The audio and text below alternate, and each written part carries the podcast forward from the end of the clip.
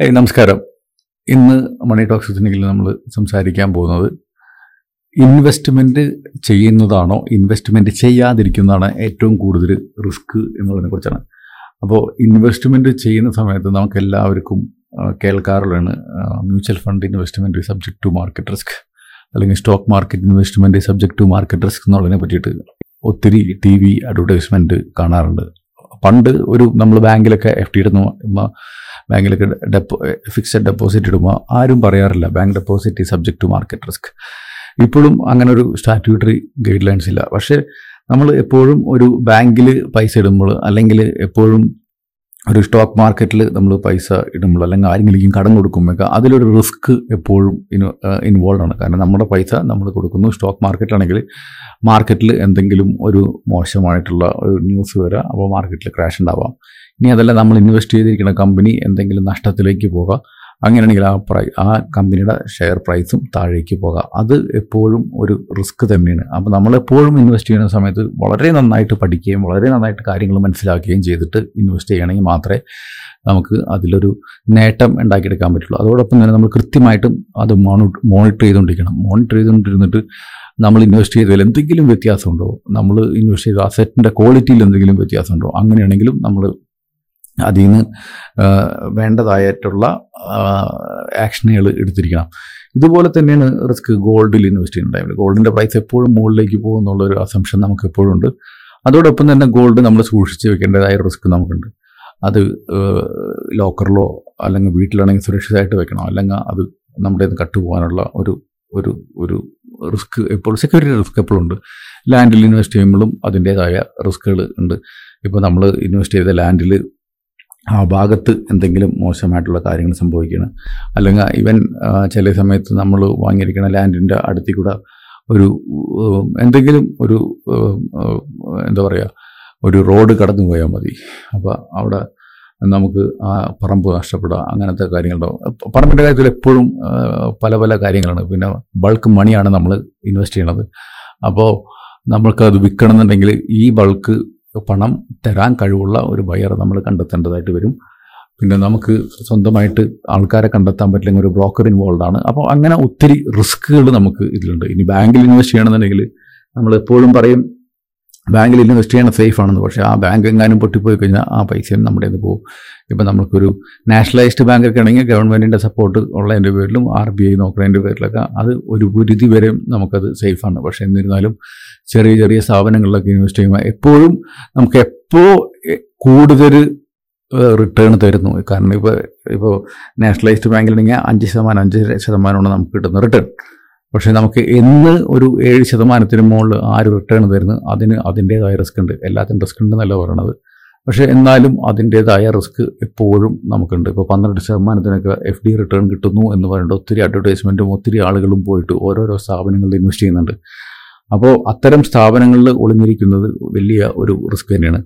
നമ്മൾ മനസ്സിലാക്കേണ്ട ഒരു കാര്യമുണ്ട്. ഇത്തരം കാര്യങ്ങളിൽ ഇൻവെസ്റ്റ് ചെയ്യുന്ന സമയത്ത് എല്ലാ ബാങ്കും വർക്ക് ചെയ്യണത് ആളുകളിൽ നിന്ന് ഡെപ്പോസിറ്റ് വാങ്ങുന്നു അതിന് തിരിച്ച് ലോൺ എമൗണ്ട് കൊടുക്കുന്നു. ആ ലോൺ ഇപ്പോൾ നമുക്ക് എഫ് ഡിക്ക് റിട്ടേൺ പന്ത്രണ്ട് ശതമാനം തരുന്നുണ്ടെങ്കിൽ ആ പൈസ നമുക്ക് പന്ത്രണ്ട് ശതമാനത്തിന് തന്നിട്ട് അതിന് ഒരു ലോണിന് കൊടുക്കണമെന്നുണ്ടെങ്കിൽ പതിനാല് ശതമാനം അല്ലെങ്കിൽ പതിനഞ്ച് ശതമാനത്തിന് കൊടുത്തേ പറ്റൂ.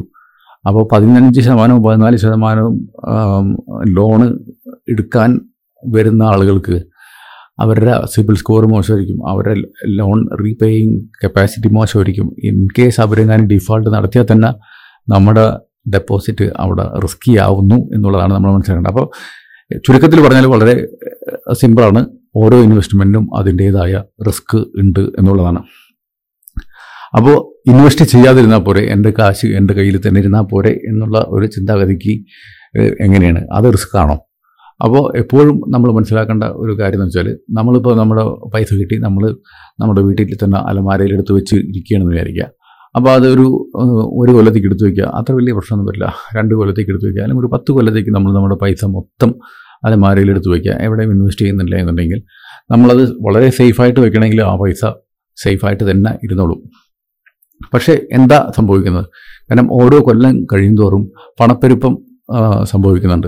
അപ്പോൾ നമ്മുടെ ഒരു ലൈഫിലെ എക്സ്പെൻസ് നമുക്ക് ഉണ്ടെന്നുണ്ടെങ്കിൽ ആ ലൈഫിലെ എക്സ്പെൻസ് ഓരോ കൊല്ലം കഴിയും തോറും കൂടി കൂടി ഏഹ്, വന്നുകൊണ്ടിരിക്കുകയാണ് ഇപ്പോൾ നമ്മുടെ വീട്ടിൽ ഒരു ചെലവ് നമ്മൾ നോക്കുകയാണെന്നുണ്ടെങ്കിൽ നമ്മളൊരു പത്ത് വർഷം മുന്നേ ഉണ്ടായിരുന്ന ചിലവല്ല ഇപ്പോഴുള്ളത് അല്ലെങ്കിൽ ഇന്ന് നമ്മളുടെ ലൈഫ് വീട്ടിലുണ്ടാകുന്ന ചിലവല്ല അടുത്ത പത്ത് കൊല്ലം കഴിഞ്ഞാൽ ഉണ്ടാകുന്നത് അപ്പോൾ നമ്മൾ കോളേജിലൊക്കെ പഠിച്ചിരുന്ന ടൈമിൽ നമ്മളുടെ കോളേജ് ഫീസ് എത്രയായിരുന്നു നമുക്ക് ആലോചിക്കാവുന്നേ ഉള്ളൂ. ഇപ്പോൾ ഞാനൊക്കെ കോളേജിൽ പഠിക്കുമ്പോൾ എനിക്ക് എന്താ പറയുക ഞാനൊക്കെ സ്പോർട്സ് കോട്ട സ്റ്റുഡന്റ് ആയിരുന്നു. അല്ലാന്നുണ്ടെങ്കിൽ ഇപ്പോൾ നമുക്ക് എല്ലാവർക്കും അറിയാം എത്ര രൂപ കൊടുത്തിട്ടുണ്ടാവുന്നുള്ളത് അപ്പോൾ എനിക്ക് എന്റെ അറിവിൽ ഒരു സെമസ്റ്ററിൽ എന്തോ എണ്ണൂറ് രൂപ അങ്ങനെ എന്തോ ഞാൻ കൊടുത്തിരുന്നത്. ഇപ്പോൾ ഒരു പ്രൊഫഷണൽ കോഴ്സിന് എണ്ണൂറ് രൂപയ്ക്കൊന്നും പഠിക്കാനേ പറ്റില്ല. അപ്പോൾ ഇപ്പോൾ നമ്മുടെ ഇന്നത്തെ വീട്ടു ചെലവ് ഒരു ട്വന്റി തൗസൻഡ് ആണെന്ന് വിചാരിക്കുക. നമ്മുടെ സാധാരണ പച്ചക്കറിയും ഗ്രോസറിയും കാര്യങ്ങളൊക്കെ വാങ്ങാനായിട്ട്. പക്ഷേ അതൊരു പത്ത് വർഷം മുന്ന് അത് നോക്കണമെന്നുണ്ടെങ്കിൽ ഇതിന്റെ പകുതിയോ അല്ലെന്നുണ്ടെങ്കിൽ നാലിലൊന്നേ കാശ് വേണ്ടി വരുന്നുള്ളൂ ഈ പരിപാടി തന്നെ അടുത്ത പത്ത് കൊല്ലം കഴിയുമ്പോൾ നമുക്ക് എന്ത് പറഞ്ഞാലും ഒരു ഡബിളോ ത്രിബിളോ ആവും. അപ്പോൾ എപ്പോഴും ഒരു ഏഴ് ശതമാനം ഇൻഫ്ലേഷൻ എന്ന് പറഞ്ഞാൽ തന്നെ എല്ലാ പത്ത് വർഷം കഴിയുന്നതോളും നമ്മുടെ എല്ലാ ചിലവും എന്ത് സാധനങ്ങൾ വാങ്ങാനുള്ള അത് ഡബിൾ ആയിക്കൊണ്ടിരിക്കുന്നുണ്ട്. അപ്പോൾ ഇന്ന് മുപ്പത് വയസ്സായുള്ള ആൾക്ക് ഒരു അമ്പതാമത്തെ വയസ്സിൽ റിട്ടയർമെന്റ് എടുക്കണമെന്നുണ്ടെങ്കിൽ ആ മുപ്പതാമത്തെ വയസ്സിൽ ഇപ്പോൾ നമ്മുടെ വീട്ടു ചിലവ് നടക്കാനായിട്ട് ഒരു അമ്പതിനായിരം രൂപ ചിലവുണ്ടെന്ന് വിചാരിക്കുക. അങ്ങനെയെങ്കിൽ അടുത്ത പത്ത് വർഷം എന്ന് വെച്ചാൽ നാൽപ്പതാമത്തെ വയസ്സിൽ അദ്ദേഹത്തിന്റെ വീട്ടു ചിലവ് ഒരു ലക്ഷം രൂപയായിട്ട് മാറും. പത്താമത്തെ വർഷം ആകുമ്പോൾ ഡബിൾ ആവും. ഇനി ഒരു വർഷം പത്ത് വർഷം കൊണ്ട് കഴിയുമ്പോൾ ഈ അമ്പതിനായിരം എന്നുള്ള ഒരു ലക്ഷം ആയത് ഒരു ലക്ഷത്തിന്റെ ഡബിൾ ആവും. എന്ന് വെച്ചാൽ രണ്ട് ലക്ഷം ആവും.